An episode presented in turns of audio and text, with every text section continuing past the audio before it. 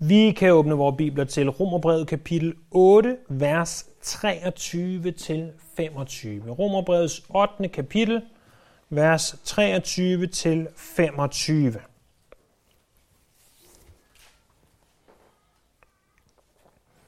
Her skriver Paulus, ikke alene det. Også vi, der har ånden som første grøde, sukker selv i forventning om barnekår, vort læmes forløsning. Til det håb er vi frelst, men et håb, som man ser opfyldt, er ikke noget håb. For hvem håber på det, man kan se?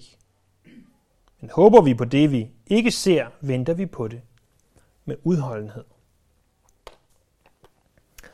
I forberedelsen til i dag blev jeg mindet om en, en relativt fjollet børnesang, som, som mine børn de hørte øh, via YouTube, dengang de var mindre. Øh, der findes alle de her forskellige, øh, hovedsageligt engelske og amerikanske børnesange på YouTube, som er virkelig godt lavet, og øh, ja, som man sikkert også kan la- få lærdom af. Og en af dem, der øh, synger de, kan du lide broccoli? Selvfølgelig på engelsk, de synger, kan du lide broccoli? Kan du lide broccoli? Og så er der et barn, der siger, ja, det kan jeg godt. En meget pædagogisk sang, den her. Og så siger de, kan du lide is? Ja, det kan jeg også godt, og det kan jeg også godt. Og så siger de så, kan du lide broccoli-is? Ej, det er ulækkert, siger de så. Der, der er sikkert en eller anden kok, der har tjent mange penge på at lave det sted, men det, det er altså det, sangen går ud på.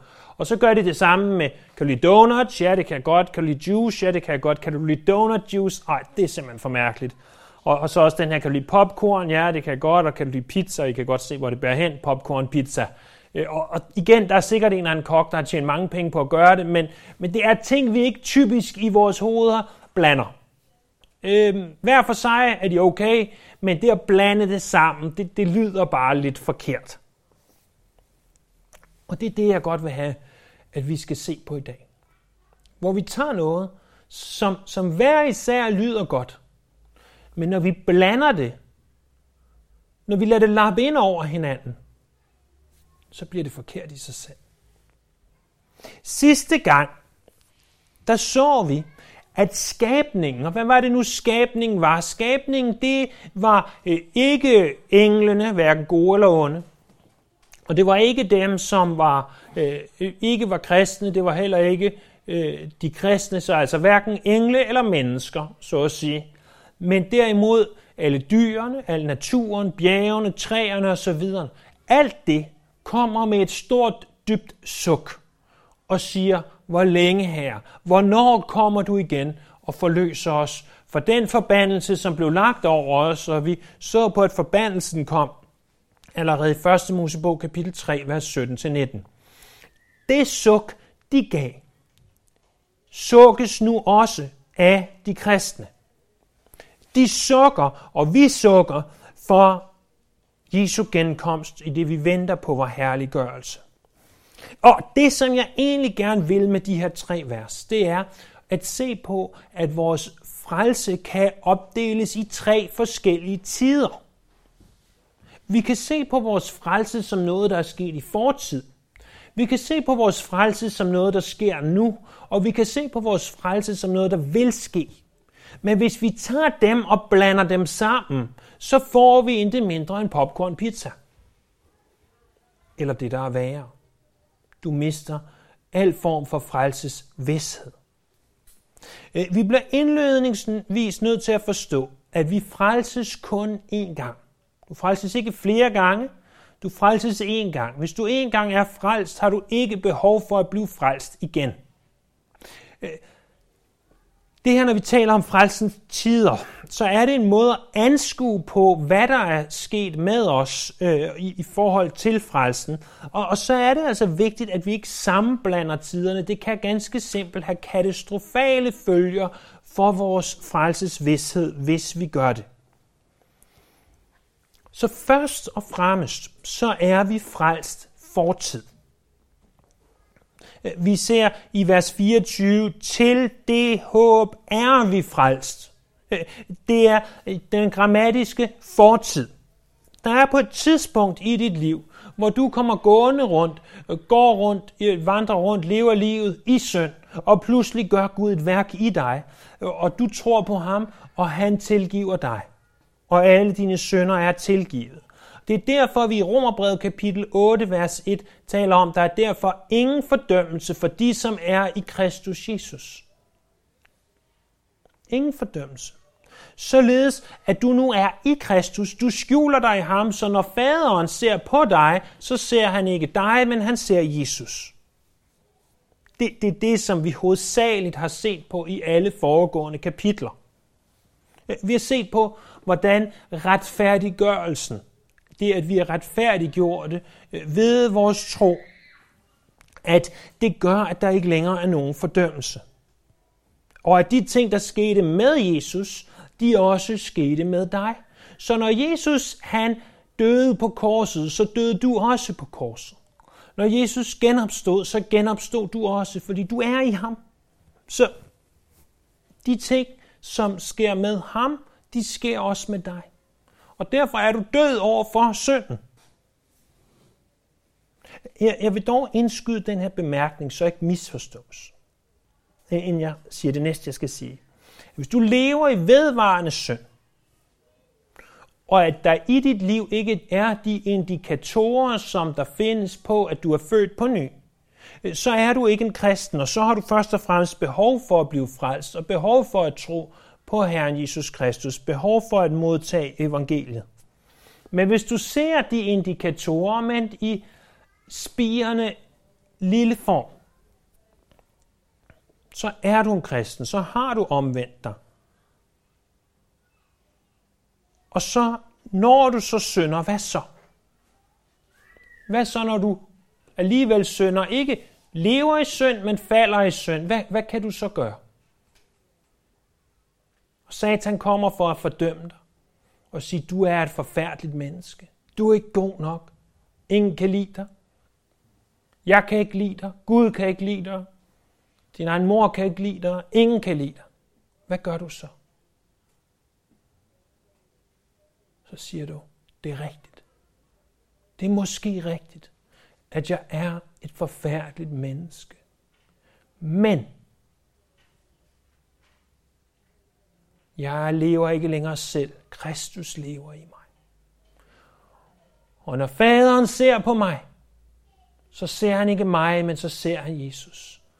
Og fordi han døde, og fordi han genopstod, så døde jeg, og jeg genopstod. Og det er ikke længere mig, men ham. Jeg er tilgivet. Og jeg ved godt, jeg faldt i synd.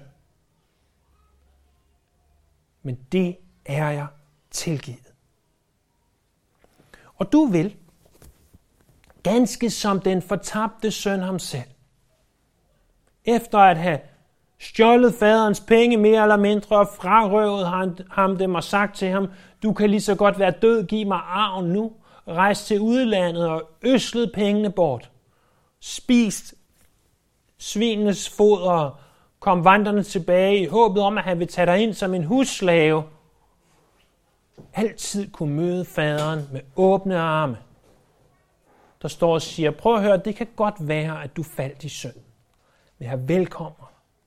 velkommen jeg siger velkommen tilbage igen. Det er det, når vi ser på frelsen fortid, det der er sket, det er det, vi teologisk kalder for retfærdiggørelsen. Du er retfærdiggjort. Hvad er det nu, det ord betyder? Det betyder, at når, når Gud ser på dig, så ser han ikke længere din synd. Du er tilgivet. Men samtidig, så ser han ikke alene længere din synd. Han ser alle de gode gerninger, som Jesus har gjort. Dem ser han i dig. Og når jeg tænker på mig selv, og hvor forfærdelige, forkerte ting jeg indimellem gør, alene tanken om, at når faderen ser på mig, så ser han ikke mig, Daniel, men så ser han Jesus Kristus, og det som korsfæstet og genopstået, og han ser hans gerninger. Det, det er ud over min fatteevne. Jeg håber også, det er ud over din. Og, og det er et af de steder, hvor jeg i barnlig tro blot må sige, her jeg har tillid til, at det er sandt. Jeg mærker det ikke altid. Jeg mærker det sjældnere end jeg egentlig har lyst til. Men jeg ved, det er sandt, fordi du har lovet det i dit ord. Vi er retfærdiggjort. Der kan aldrig laves om på det, når det først er sket. Det er sikkert, det er vist. Men så er der også frelsen i nutid. Husk, vi siger, at der er tre tider til frelsen, og nu er det, vi begynder at komme til et skæld. Så vi har noget, der er sket i vores fortid. Og så har vi noget, der sker i nutiden. Når vi taler om, at det sker i nutiden, altså lige her nu, så er det ikke bare i dag, den her søndag i, i november øh, 2022, så er det noget, der sker fra den dag, det tidspunkt, det minut, du bliver frelst. Og indtil den dag, du tager dit sidste åndedræt her på jorden. Det, det er altså noget, der er vedvarende, noget, der er kontinuerligt, noget, der bliver ved med at ske. Og hvad er det, der bliver ved med at ske? Jamen prøv at se der i vers 23. Ikke alene det. Også vi, der har ånden som første grød. Prøv at tænk over, hvad det her betyder. Han siger ikke alene vi. Ikke, ikke, ikke alene skabning, men også vi. Og hvem er også vi? Også vi, der har ånden som første grød. Til trods for, jeg skal nok forklare lidt, hvad ånden som første grøde betyder, men til trods for, at du og jeg har Helligånden boende i os. Til trods for det, siger han, så sukker vi selv i forventning om barnekår.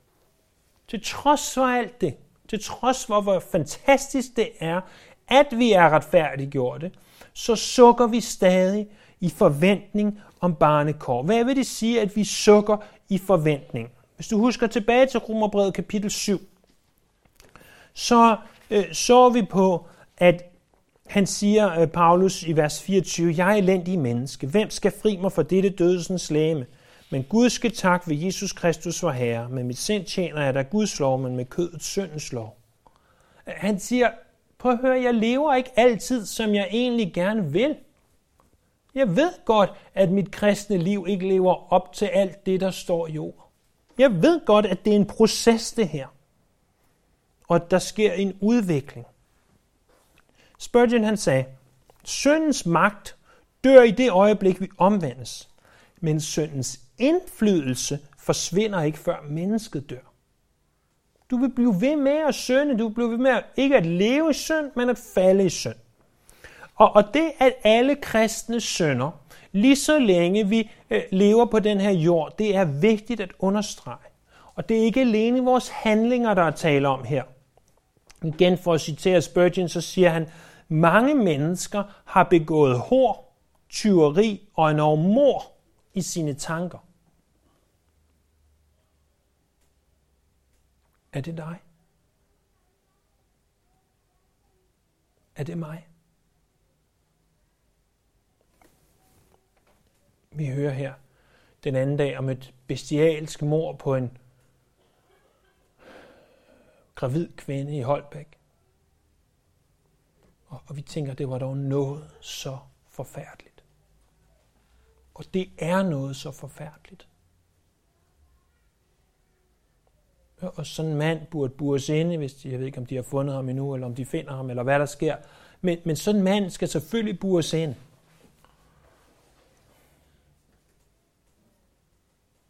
Men hvad fortjener du? Hvis i Guds øjne han siger, du er lige så skyldig som ham, som en, der begår et bestialsk knivmord på en stakkels gravid kvinde, Eller om når, når vi hører, at så er den og den person, eller endda prædikant, øh, faldet i synd i hår, simpelthen i ægteskabsbrud. Og vi tænker, åh, det var da forfærdeligt, hvorfor kunne de ikke tage sig sammen? Men tænk på dine egne tanker. Hvad tænker du? Hvad tænker du? Og, og når vi begynder at forstå synden sådan, at hvis vi bare siger raka, torbe til vores bror, at så har vi allerede begået mor i vores hjerter. Så indser vi, at vi endnu ikke er nået målet. Det, det vi har nu, Det er en forsmag på det, der skal komme. Vi er frelst. Vi er retfærdiggjorte fortid. Vi er også ved at blive frelst. Vi er ved at blive frelst for synden. Men lige nu, der har vi ånden som første grøde på, at en dag vil det ske fuldt ud. Hvad vil det sige at have ånden som første grøde? Jo, tilbage i det gamle testamente, blandt andet i 3. Mosebog kapitel 23, vers 10 og 11, der læser vi om, at i det, de går ud og høster, så skal de tage det første af deres høst. Og, og så skal de tage det til Herren. Historien går om en mand, jeg kender så dels godt, min far, øh, som, som øh, rigtig godt, øh, især i sine unge år, han kan stadigvæk godt lide drivhus, men i sine unge år gik han meget op i, at alt var vejet og målt, så han vidste præcis, hvor mange agurker, kilo agurker han havde høstet, og hvor mange kilo tomater. Og øh, ved hans far eller søster, når de bare gik ned og plukkede den første agurk eller tomat, uden at have indvaret den og uden at have spurgt. Det, det, det var øh, min faders vrede, der, der faldt over dem. For, fordi det, det første var noget specielt. Selvfølgelig var det da noget specielt. At kunne, hvis man har gået der i øh, uger, måneder måske nærmest, og passet og plejet de her tomatplanter, og man synes, at det er sjovt. Selvfølgelig, det at plukke den første tomat eller plukke den første agurk er noget specielt. Det, som israelitterne gjorde med den første tomat eller agurk, det var ikke at give det hverken til deres far eller søster eller sig selv. De tog den til Herren og sagde, det er min gave til dig, her.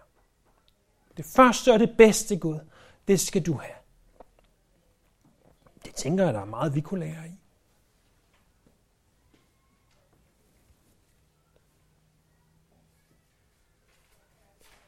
Men vi må også huske, at det var sådan, det var i det gamle testamente. I det nye testamente, når der tales om første grøde, så er det ikke, hvad vi giver Gud. Så er det, hvad Gud har givet os. Han tager det bedste og det første og giver til os. Første grøden kunne nemlig også være et slags bevis på, at der kommer en høst. Forestil dig det her, hvis vi nu tager min fars stakkels grøntsager igen og, og siger, lad os nu sige, at vi levede for 150-200 år siden, hvor sådan nogle rent faktisk virkelig var penge værd. Og, og han så går op til slagteren og siger, her har jeg to tomater. Hvor meget vil du give for dem? Ja, dem vil jeg give to gram oksekød for, og så skal der mange tomater til en bøf. Ikke? Men lad, lad os nu bare tage tanken. Så siger han, jeg kunne godt tænke mig at købe, dengang sagde de vel, et pund fars, tænker jeg. Okay, for et pund fars skal jeg bruge 10 pund tomater okay, jamen jeg har ikke 10 pund tomater, men jeg har første grøden. Jeg har de her to tomater, der er kommet, og der kommer flere. Okay, så får du på forskud dit pund fars, og jeg får mine to tomater som første grøde, som bevis på, at selvfølgelig kommer der mere. Det er det, det første grøden egentlig vil være. Beviset på, at der kommer mere. Og når Gud har givet dig og mig sin helligånd, Husk nu, hvis du ikke har Helligånden, så er du ikke en kristen. Romerbrevet kapitel 8, vers 9. Så, så han har givet dig Helligånden som en første grød. Vi kan også kalde det som en smagsprøve på det, som vil ske. Så du har ånden. Du ved, at du vil nå målet. Du ved, at du vil nå i mål. I ved, de her mennesker, som som kan løbe langt og som kan udøve store sportspræstationer. Hvor rart vil det ikke være for dem at vide, at de kan nå målet? For os, som er på et langt hårdere løb, ved vi, at vi når målet. Vi ved, at vi når i mål. Det kan godt være, at nogle gange du kravler, og dine knæ de bløder, og at du puster som et damplokomotiv, men du ved, du vil nå i mål. Filipperbrevet kapitel 1, vers 6, at det han, som har begyndt sin gode kærning i dig, vil også fuldføre den ind til Kristi Jesu dag. Du vil nå i mål. Det kan godt være, at det er halsende. Det kan godt være, at det er hårdt. Men du har fået første grøden, Helligånden, som bevis på, at det nok skal ske. På det, som er i vente. Og til trods for, at vi har ånden boende i os, så sukker vi alligevel som jeg også tidligere har sagt og gerne vil gentage igen, blandt andet talte vi om det op i vers 12 og 13 i, i kødet, i læmets gerninger, øh, vi dræber læmets gerninger, så fordi vi har Guds hånd boende i os, så kan vi godt leve det kristne liv.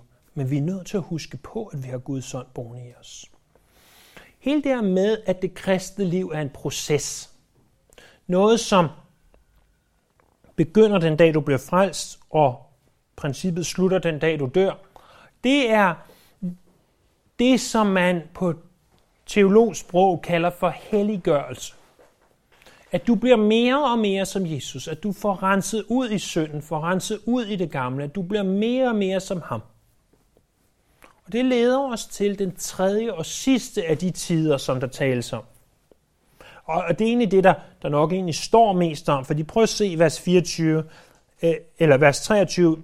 Vi har en forventning om barnekår, vort lægemes forløsning. Til det håb er vi frelst, altså håbet om vores lægemes forløsning. Og så siger han et håb, som vi ser opfyldt, er ikke noget håb, for hvem håber på det, man ikke man kan se. Men vi håber på det, vi ikke ser, og vi venter på det med udholdenhed. Frelsen fremtid, hvad betyder det? Hvad er håb? Jamen, et håb det er en forventning med glæde. Håb er ikke det samme som tro. Håb er også den oplevelse, den følelse, du har i dig, når nu at troen den skaber den følelse, når vi tænker på fremtiden. Øh, I gamle dage, der var der sådan nogle skumle typer, som ved kysterne gik ud og tog lamper og hængte op, lad os sige 50 meter inde på land. Så de lignede et fyrtårn. Eller måske 100 meter inde på land. Men det var ikke et fyrtårn, det var et falsk fyrtårn. Og det der så ville ske, det var, at når skibene kom sejlende, tænkte, der er et sikkert håb der. Vi sejler mod fyrtårnet, der er stadig lang vej igen. Vi sejler stille og roligt, og lige pludselig, så går de på grund, og pludselig står de her skumle typer, på engelsk kalder man dem wreckers, altså nogen, der samler ved et vrag, øh, så står de der klar til at angribe dem og øh, stjæle øh, alt, hvad der måtte være på skibet, fordi de var gået på grund, de står der helt forsvarsløse næsten, og, og aner ikke, hvad der er sket, og det er mørkt og så videre. Det er et falsk håb. Men vores håb er ikke falsk. Vores håb er sandt. Hvis du levede efter et falsk håb, så vil det være som, at du lever efter en lanterne, der står for langt inde på land, og når du rammer land, så går du på grund. Men det er ikke sådan, vi er. Vi får at vide, at vi har et håb, der kommer fra et evigt ord. Esajas kapitel 40, vers 8. Vi får at vide, at vores håb er et anker for sjælen. Noget, der kan holde os fast, Hebræerne 6.19. Vi får også at vide, at frelsens håb er som en, en del af vores rustning, er som en hjelm for os, 1. Thessaloniker 5.8. Håb, det er i sagens natur ikke noget, vi har nu. Håb er noget, vi endnu ikke har modtaget fuldt ud. For hvis vi havde det, så er det ikke længere håb. Og derfor er håb noget, vi venter på med udholdenhed. Hvad er det, vi venter på? Vi venter på, at Jesus kommer tilbage. Eller at vi bliver taget til ham. Og det er derfor, det er med udholdenhed. Når det sker, så vil der være barnekår. Kan I huske det her specielle ord, at vi bliver kåret som børn, vi bliver valgt som børn, vi bliver sagt på mere moderne sprog, adopteret, og vi er på sin vis allerede adopteret, men endnu ikke fuldt ud. Romerne de havde faktisk to stadier til adoptionen. De havde en, øh, der skete sådan privat og sagde, nu er du min søn, men de havde også en mere offentlig ceremoni, hvor de siger, nu er det nu. Og det vi venter på, det er den mere offentlige ceremoni.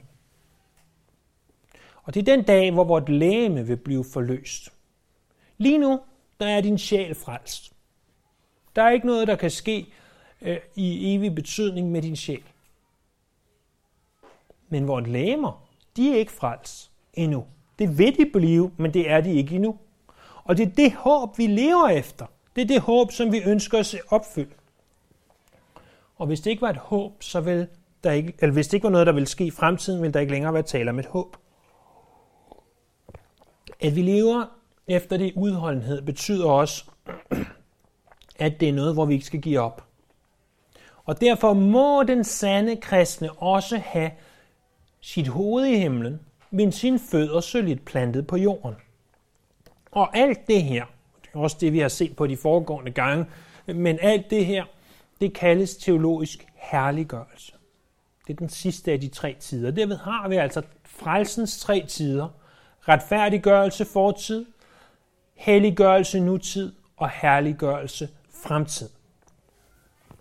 Her til slut, lad os prøve at se på, hvor katastrofalt det kan blive for dig, hvis du begynder at blande dem sammen. Det er værre, lover jeg dig, end en popcorn pizza.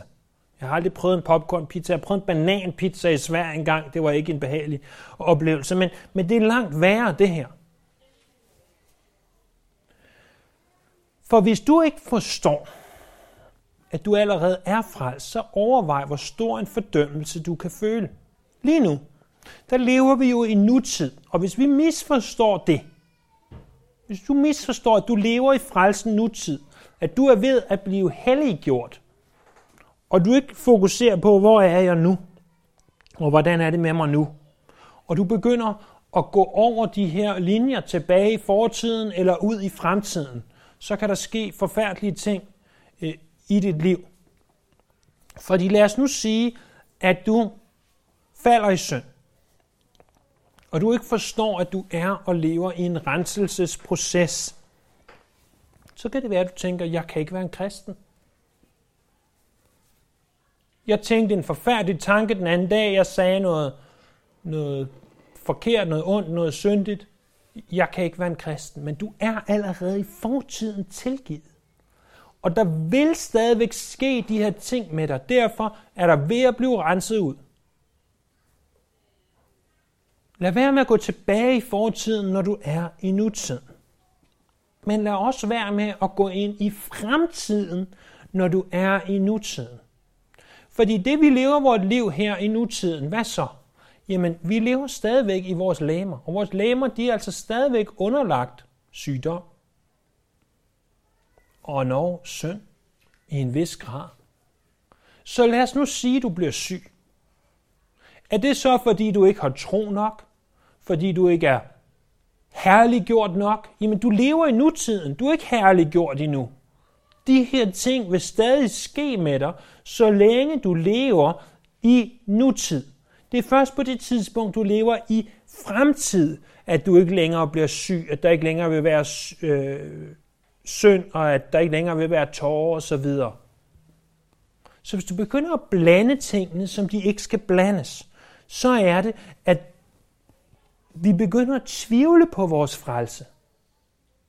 Selvfølgelig skal vi stille spørgsmål til, om vi virkelig er i troen. Vi må ikke bare øh, komme på en sovepude og sige, fordi jeg dukker op i kirke hver søndag, så er jeg helt sikkert en kristen. Vi skal altid stille spørgsmål til os selv og sige, er jeg frelst? Har jeg de markører, øh, som vi også tidligere har talt om, som indikerer, at jeg er en kristen? Men hvis du har det, så lad være med at gå tilbage i fortiden og sige, åh nej, nu syndede jeg, nu skal jeg frelses igen. Eller gå ud i fremtiden og sige, åh nej, jeg er syg. Så derfor så må det betyde, at jeg ikke er, er kristen nok, eller en forfærdelig kristen. Du er nødt til at sige, hvor er vi nu? Og, og ganske som børnene i den her sang, de hverken ønsker donut juice eller popcorn pizza, så, så lad os lade være med at mixe tingene rundt, så vi ikke forstår, hvor vi er nu. Der er retfærdiggørelse, der er helliggørelse, og der er herliggørelse. Det er tre forskellige ting, og, og vi er nødt til at fokusere på de tre forskellige stadier. Det betyder også, at nogle gange, når vi læser vores bibler, så er vi nødt til at sige, hvad er det, vi læser om her? Læser vi om retfærdiggørelse? Læser vi om helliggørelse? Eller læser vi om frelsen set som herliggørelse? For hvis vi begynder at lave en cocktail blandet ud af det, og mixe det rundt som en eller anden fruit smoothie, så misforstår vi, hvad det er, vi er, hvor det er, vi er i vores frelsesproces. Og værst af alt kan vi begynde at tvivle på vores frelse, fordi vi tror, vi skal være noget, vi ikke er endnu, og vi ikke skal være endnu. Ganske som når vores børn de tror, at de skal være voksne, eller de voksne tror, at de skal være børn for den sags skyld. Jamen, øh, Det er jo tragisk i sig selv, og det her er endnu mere tragisk. Så frelsens tider, prøv at forstå det, fortid, nutid og fremtid. Prøv at skælne imellem det, når du læser din Bibel, så du forstår, hvor du er, og forstå faren i og begynde at blande det rundt. Det er sådan vranglærer opstår. Det er sådan herlighedsteologi opstår. Det er fordi, de siger, vi lever allerede i herliggørelse. Nej, vi gør ikke. Vi lever i helliggørelse, ikke i herliggørelse. Og det er derfor, det går så galt for så mange. Lad os bede. Her tak for det her studie i frelsens tid. Jeg beder om, at, at nogen må have fået bare lidt ud af det her og forstået, at der er de her tre tider. Hjælp os til at, at vokse i vores nåde og erkendelse og vores forståelse af, hvem du er og hvad du har gjort. Vi tilbeder dig, vi ærer dig og vi priser dig. Amen.